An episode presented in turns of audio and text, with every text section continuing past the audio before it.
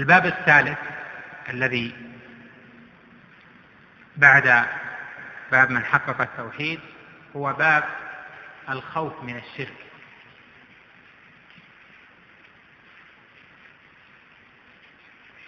وكل من حقق التوحيد فلا بد أن يخاف من الشرك. ولهذا سيد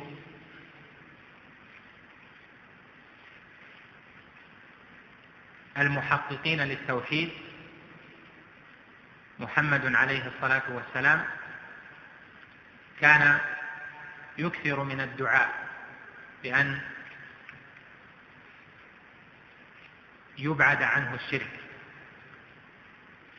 وكذلك إبراهيم عليه السلام كان يكثر من الدعاء بألا يدركه الشرك أو عبادة الأصنام.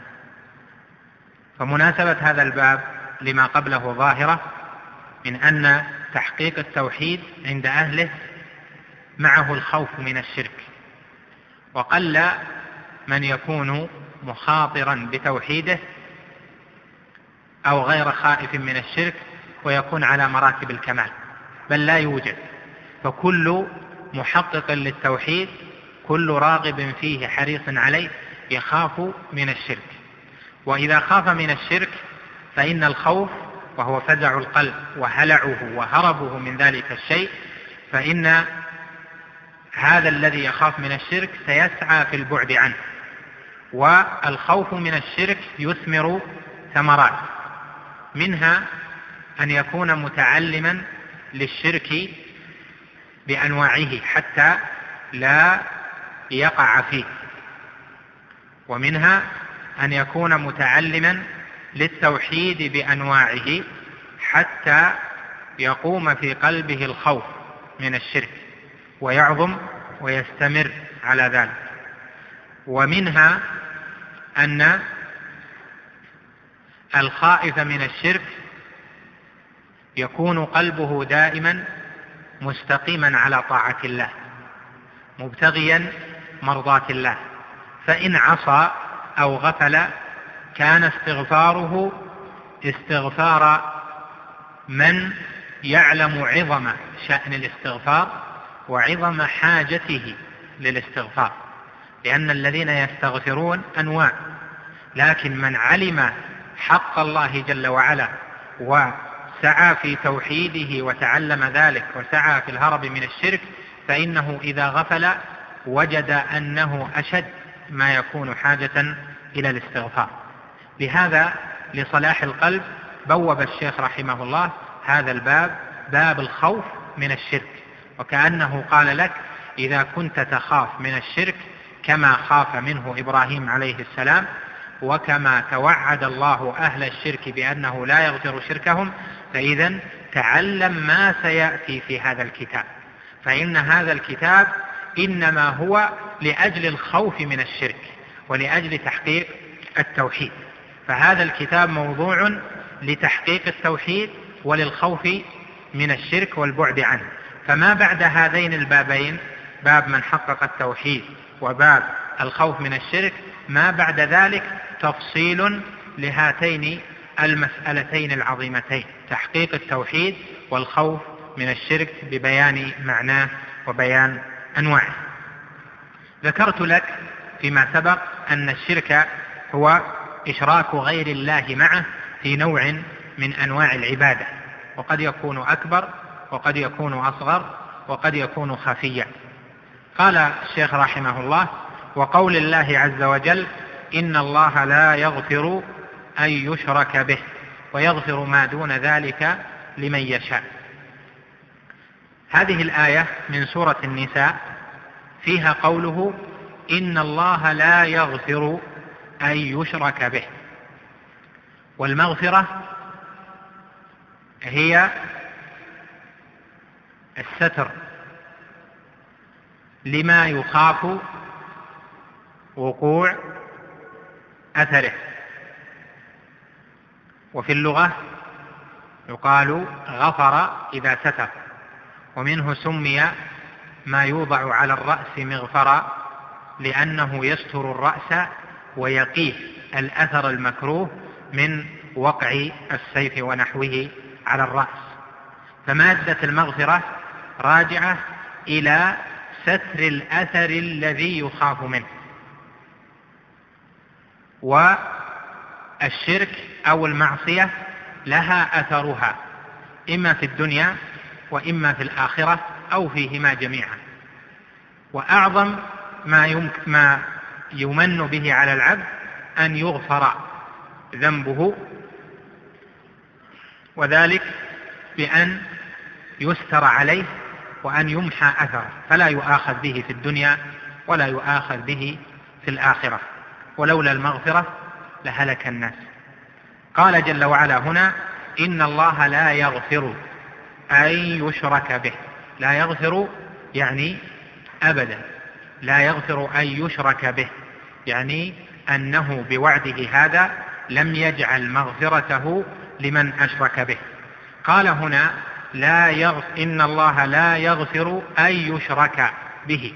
قال العلماء في هذه الآية دليل على أن المغفرة لا تكون لمن أشرك شركا أكبر أو أشرك شركا أصغر. فإن الشرك لا يدخل تحت المغفرة بل يكون بالموازنة ما يغفر إلا بالتوبة. فمن مات على ذلك غير تائب فهو غير مغفور له ما فعله من الشرك. قد يغفر غير الشرك كما قال ويغفر ما دون ذلك لمن يشاء فجعلوا الآية دليلا على أن الشرك الأكبر والأصغر لا يدخل تحت المشيئة. وجه الاستدلال من الآية أن قوله لا يغفر أن يشرك به أن يشرك هذه أن موصول حرفي مع يشرك فعل وتقدر أن المصدرية مع ما بعدها من الفعل كما هو معلوم بمصدر. والمصدر نكرة وقع في سياق النفي وإذا وقعت النكرة في سياق النفي عمت. قالوا فهذا يدل على أن الشرك هنا الذي نفي الأكبر والأصغر وأيضا الخفي. كل أنواع الشرك لا يغفرها الله جل وعلا وذلك لعظم خطيئة الشرك لأن الله جل وعلا هو الذي خلق وهو الذي رزق وهو الذي أعطى وهو الذي تفضل فكيف يتوجه القلب عن غيره؟ فكيف يتوجه القلب عنه إلى غيره؟ لا شك أن هذا ظلم وهو ظلم في حق الله جل وعلا ولذلك لم يغفر. وهذا اختيار شيخ الإسلام ابن تيمية وأكثر علماء الدعوة. قال آخرون من أهل العلم إن قوله هنا لا يغفر أن يشرك به دالة على العموم ولكن هذا عموم مخصوص ب هذا عموم مراد به خصوص الشرك الأكبر. لا يغفر أن يشرك به يعني الشرك الأكبر فقط دون غيره وأما ما دون الشرك الأكبر فإنه يكون داخل يكون داخلا تحت المشيئة. فيكون العموم في الآية مراد يكون العموم مرادا به الخصوص. لماذا؟ قالوا لأن القرآن فيه هذا اللفظ أن يشرك به ونحو ذلك ويراد به الشرك الأكبر دون الأصغر غالبا.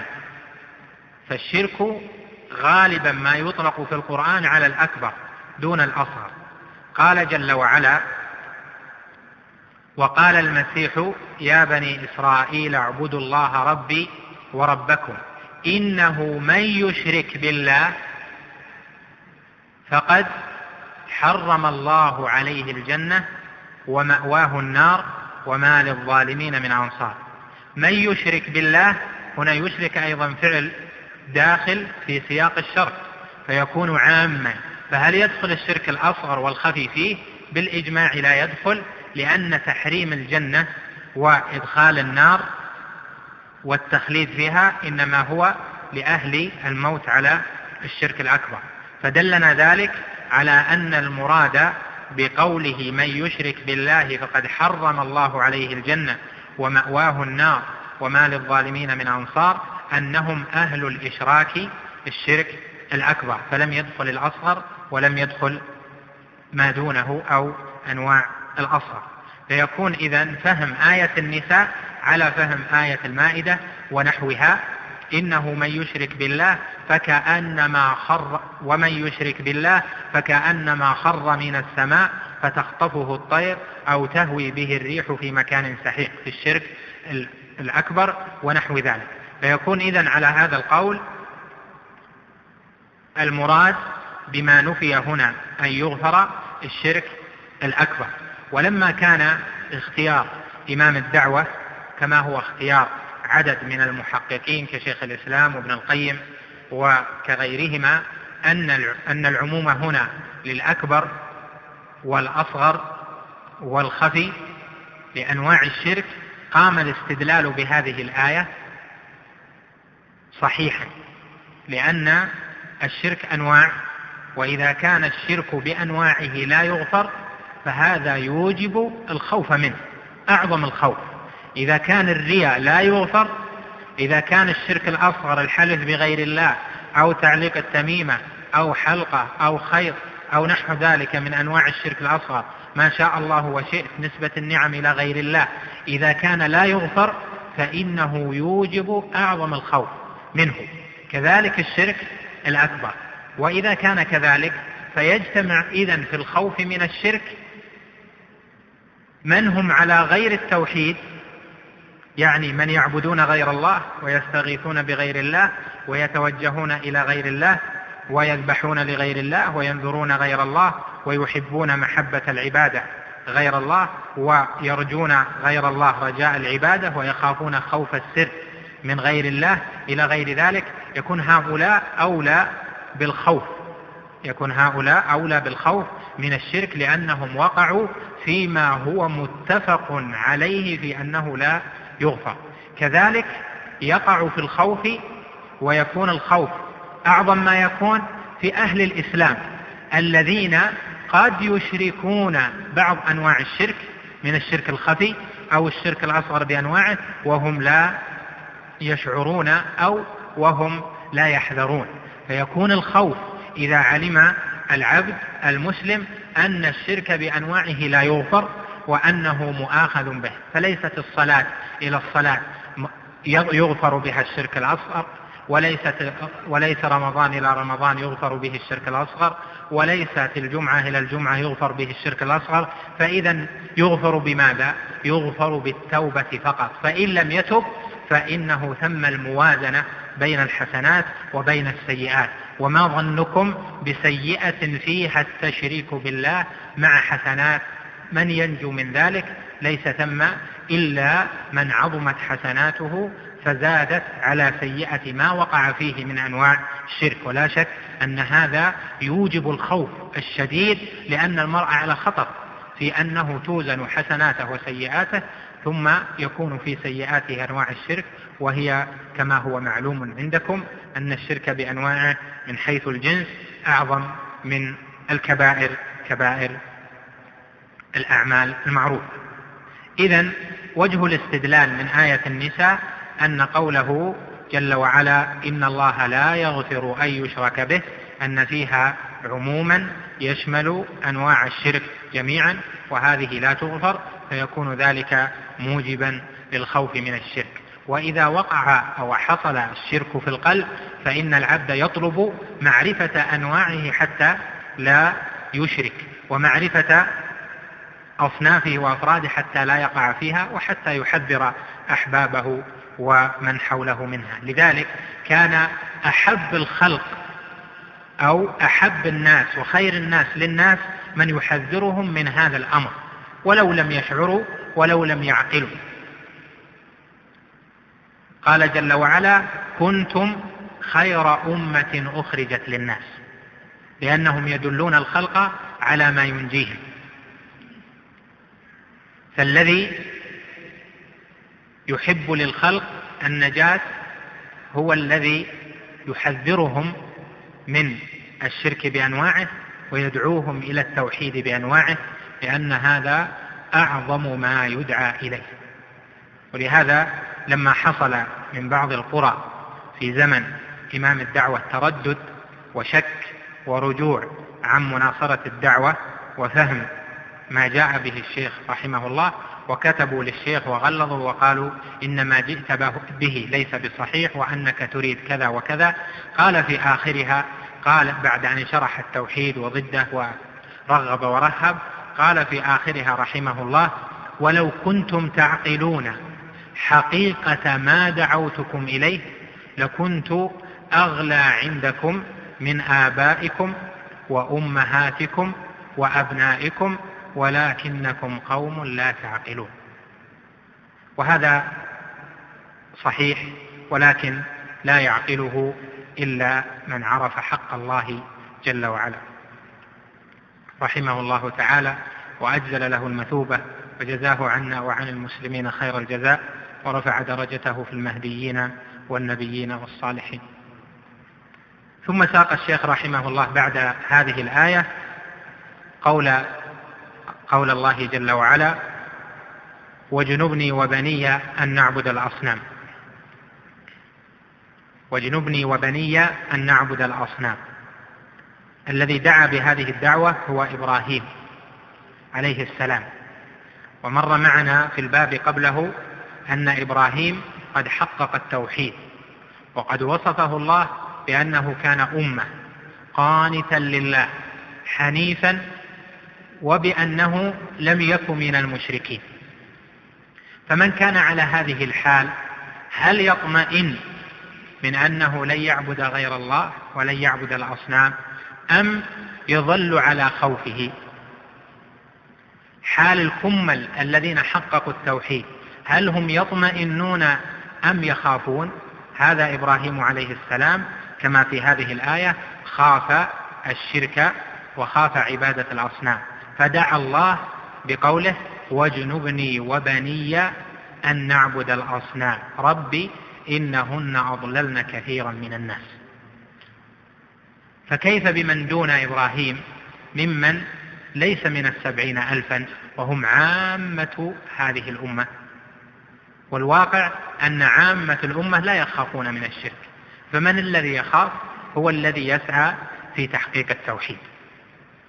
قال إبراهيم التيمي رحمه الله من سادات التابعين لما تلا هذه الآية قال ومن يأمن البلاء بعد إبراهيم؟ إذا كان إبراهيم عليه السلام هو الذي حقق التوحيد وهو الذي وصف بما وصف به وهو الذي كسر الأصنام بيده ويخاف فمن يأمن البلاء بعده؟ إذا ما ثم إلا غرور أهل الغرور وهذا يوجب الخوف الشديد لأنه ما أعطي إبراهيم الضمانة على أن لا يشرك وعلى أن لا يزيغ قلبه مع أنه سيد المحققين للتوحيد في زمانه بل وبعد زمانه إلى نبينا صلى الله عليه وسلم فهو سيد ولد آدم ومع ذلك خاف. قوله هنا واجنبني وبني أن نعبد الأصنام الأصنام جمع صنم. والصنم هو ما كان على صورة مما يعبد من دون الله. يصور صورة على شكل وجه رجل أو على شكل جسم حيوان ورأس حيوان أو على شكل صورة كوكب أو نجم أو على شكل الشمس والقمر ونحو ذلك. فإذا صور صورة فتلك الصورة يقال لها صنم. والوثن هو ما عبد من دون الله مما هو ليس على شكل صورة. فالقبر وثن وليس بصنم. والمشهد مشاهد القبور عند عبادها هذه أوثان وليست بأصنام. وقد يطلق على الصنم أنه وثن كما قال جل وعلا في قصة إبراهيم في سورة العنكبوت إنما تعبدون من دون الله أوثانا وتخلقون إفكا. قد يطلق على قلة. وقال بعض أهل العلم هم عبدوا الأصنام وعبدوا الأوثان جميعا.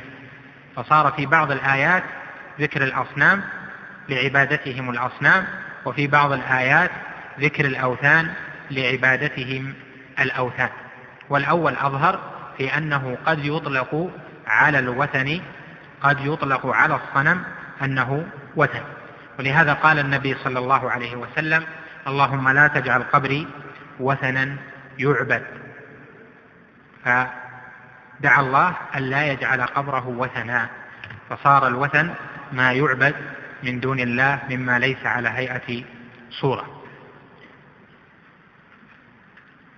قال رحمه الله وفي الحديث أخوف ما أخاف عليكم الشرك الأصغر. فسئل عنه قال الرياء. الرياء قسمان. رياء المسلم ورياء المنافق.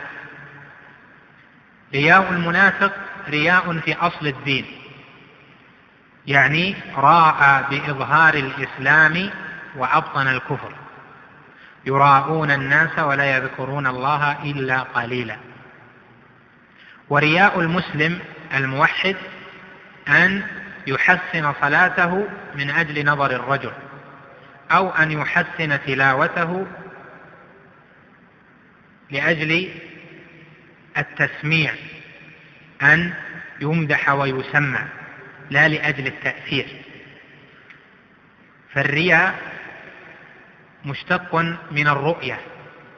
فما كان من جهة الرؤية يعني أن يحسن عبادة لأجل أن يرى من المتعبدين يطيل في صلاته يطيل في ركوعه في سجوده يقرأ في صلاته أكثر من العادة لأجل أن يرى ذلك منه. يقوم الليل لأجل أن يقول الناس عنه إنه يقوم الليل. هذا شرك أصغر. والشرك الأصغر هذا الذي هو الرياء قد يكون محبطا لأصل العمل الذي تعبد به وقد يكون محبطا للزيادة التي زادها. فيكون محبطا لأصل العمل الذي تعبد به إذا ابتدأ النية بالرياء.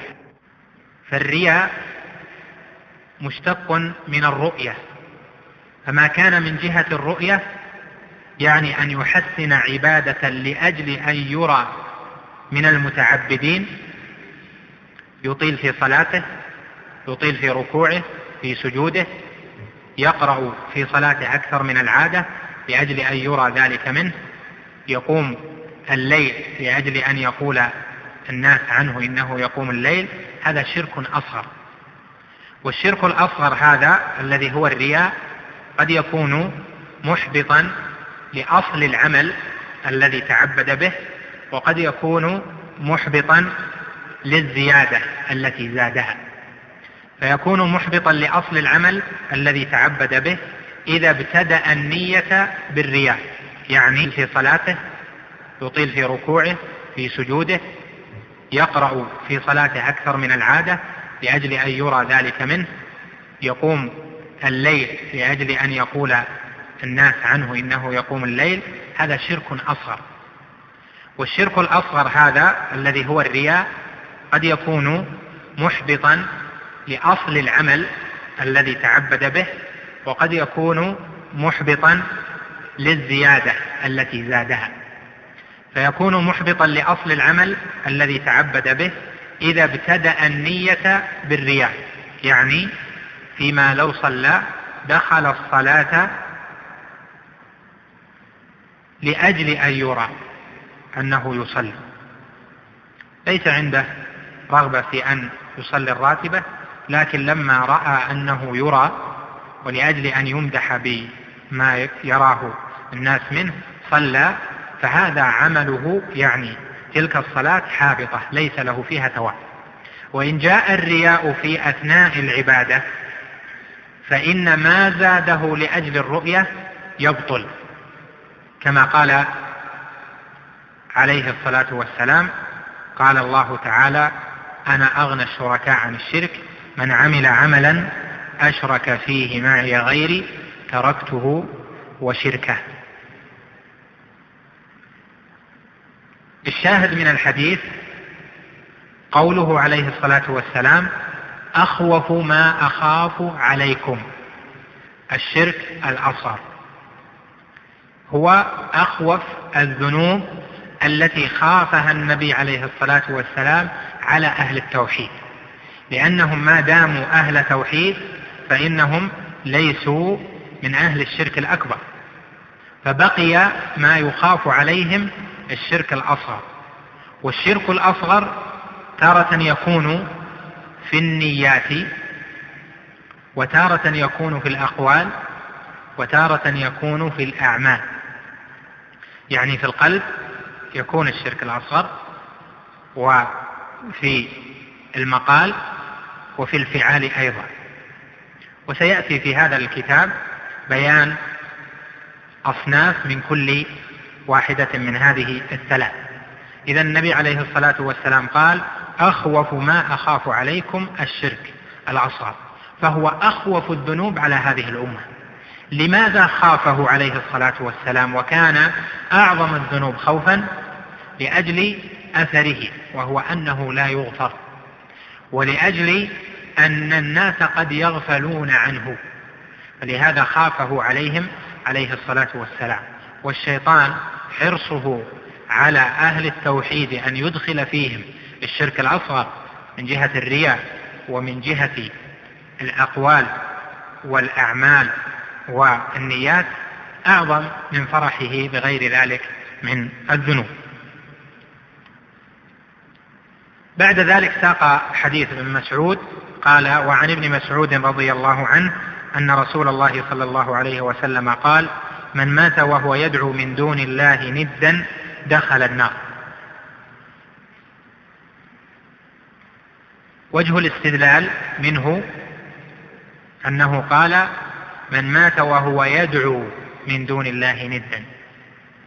ودعوة الند من دون الله من الشرك الأكبر لأن الدعاء عبادة وهو أعظم العبادة. قد جاء في الحديث الصحيح الدعاء هو العبادة. وفي معناه حديث أنس الذي في السنن الدعاء مخ العبادة فهو أعظم أنواع العبادة.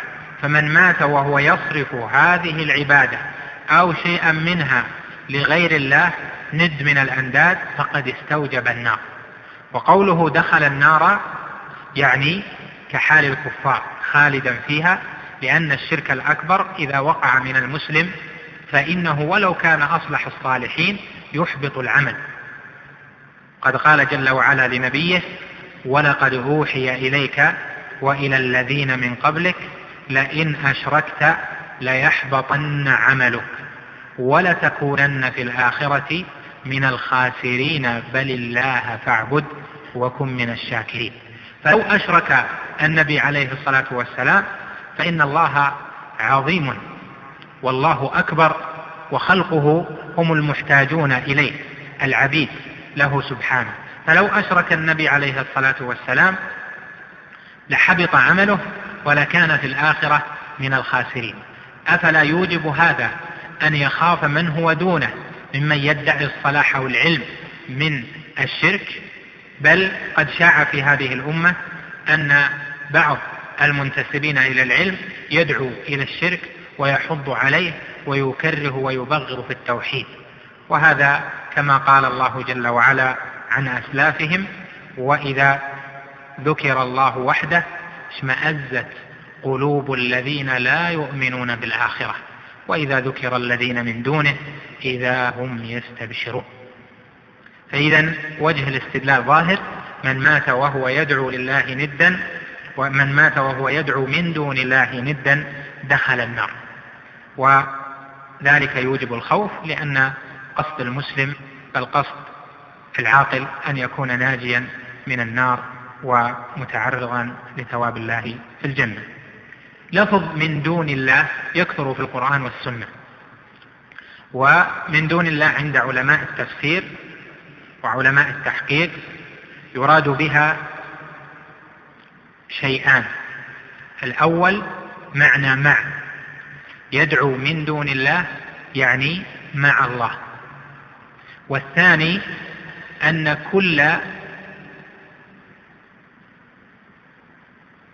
وهذا بل قبل الثاني تتمة للأول الأول. أن تكون بمعنى مع من دون الله يعني مع الله. وعبر عن المعية بلفظ من دون الله لأن كل من دعي مع الله فهو دون الله جل وعلا. فهم دونه والله جل وعلا هو الأكبر هو العظيم وفي هذا دليل على بشاعة عمله. والثاني أن قوله من دون الله يعني غير الله. من مات وهو يدعو من دون الله يعني وهو يدعو إلها غير الله. فتكون من دون الله يعني أنه لم يعبد الله وأشرك معه غيره بل دعا غيره استقلالا. فشملت من دون الله الحالين من دعا الله ودعا غيره ومن دعا غير الله وتوجه إليه استقلالا. قال رواه البخاري ولمسلم عن جابر رضي الله عنه أن رسول الله صلى الله عليه وسلم قال من لقي الله لا يشرك به شيئا دخل الجنة ومن لقيه يشرك به شيئا دخل النار. من لقي الله لا يشرك به شيئا ذكرت لكم بالأمس أن قوله لا يشرك به شيئا هذا فيه نوعان من العموم. عموم في أنواع الشرك فهي منفية وعموم في المتوجه إليهم في المشرك بهم في قوله شيئا. من لقي الله لا يشرك يعني بأي أنواع من الشرك. به شيئا يعني لم يتوجه إلى أي أحد. لا لملك ولا لنبي ولا لصالح ولا لجني ولا لطالح ولا لحجر ولا لشجر إلى غير ذلك. دخل الجنة يعني أن الله جل وعلا وعده بدخول الجنة برحمته سبحانه وتفضله وبوعده الصادق الذي لا يخلف. قال ومن لقيه يشرك به شيئا دخل النار. فكل مشرك متوعد بالنار. بل وجه الدلالة كما يستقيم مع استدلال الشيخ بالآية بأن من من لقي الله وهو على شيء من الشرك الأكبر أو الأصغر أو الخفي فإنه سينال العقوبة والعذاب في النار والعياذ بالله. قال ومن لقيه يشرك به شيئا. فهذه فيها عموم أيضا كما ذكرنا لأن من هنا شرطية ويشرك فيها نكرة وهي عامة لأنواع الشرك وشيئا عامة في المتوجه إليه. من لقيه يشرك به شيئا دخل النار. وهنا دخول النار هل هو أبدي أم أمدي؟ بحسب الشرك. فإن كان الشرك أكبر ومات عليه فإنه يدخل النار دخولا أبديا. وإن كان الشرك ما دون الشرك الأكبر أصغر أو خفي فإنه متوعد بالنار وسيدخل النار ويخرج منها لأنه من أهل التوحيد. هل يدخل الشرك الأصغر في الموازنة؟ أم لا؟ ذكرت لك في أول الدرس أن الشرك الأصغر يدخل في الموازنة موازنة الحسنات والسيئات وأنه إذا رجحت حسناته أنه لا يعذب على الشرك الأصغر لكن هذا ليس في كل الخلق لكن منهم من يعذب على الشرك الأصغر لأن الموازنة بين الحسنات والسيئات ليست في كل الخلق وليست في كل الذنوب بل قد يكون من الذنوب ما يستوجب النار ولو رجحت الحسنات على السيئات فإنه يستوجب الجنة ولكن لا بد من أن يطهر في النار. وهذا دليل على وجوب الخوف من الشرك لأن من لقي الله وهو من لقي الله يشرك به شيئا دخل النار. فإذا كان كذلك وهذا يشمل الشرك الأكبر والأصغر والخفي فإن المرء يجب عليه أن يهرب أشد الهرب من ذلك. والشرك الأصغر والخفي يستعيذ المرء بالله جل وعلا منه ويقول اللهم إني أعوذ بك أن أشرك بك شيئا أعلمه وأستغفرك مما لا أعلم. لأنه إذا علم فأشرك فإنه سيترتب الأثر الذي ذكرناه وهو عدم المغفرة. ففي هذا الدعاء الذي علمناه رسولنا عليه الصلاة والسلام فيه التفريق بين الشرك الأصغر مع العلم والشرك الأصغر مع الجهل. فقال أعوذ بك أن أشرك بك شيئا أعلمه لأن أمر الشرك الأصغر مع العلم عظيم. فيستعيذ المرء بالله من أن يشرك شركا أصغر وما هو أعلى منه من باب أولى وهو يعلم.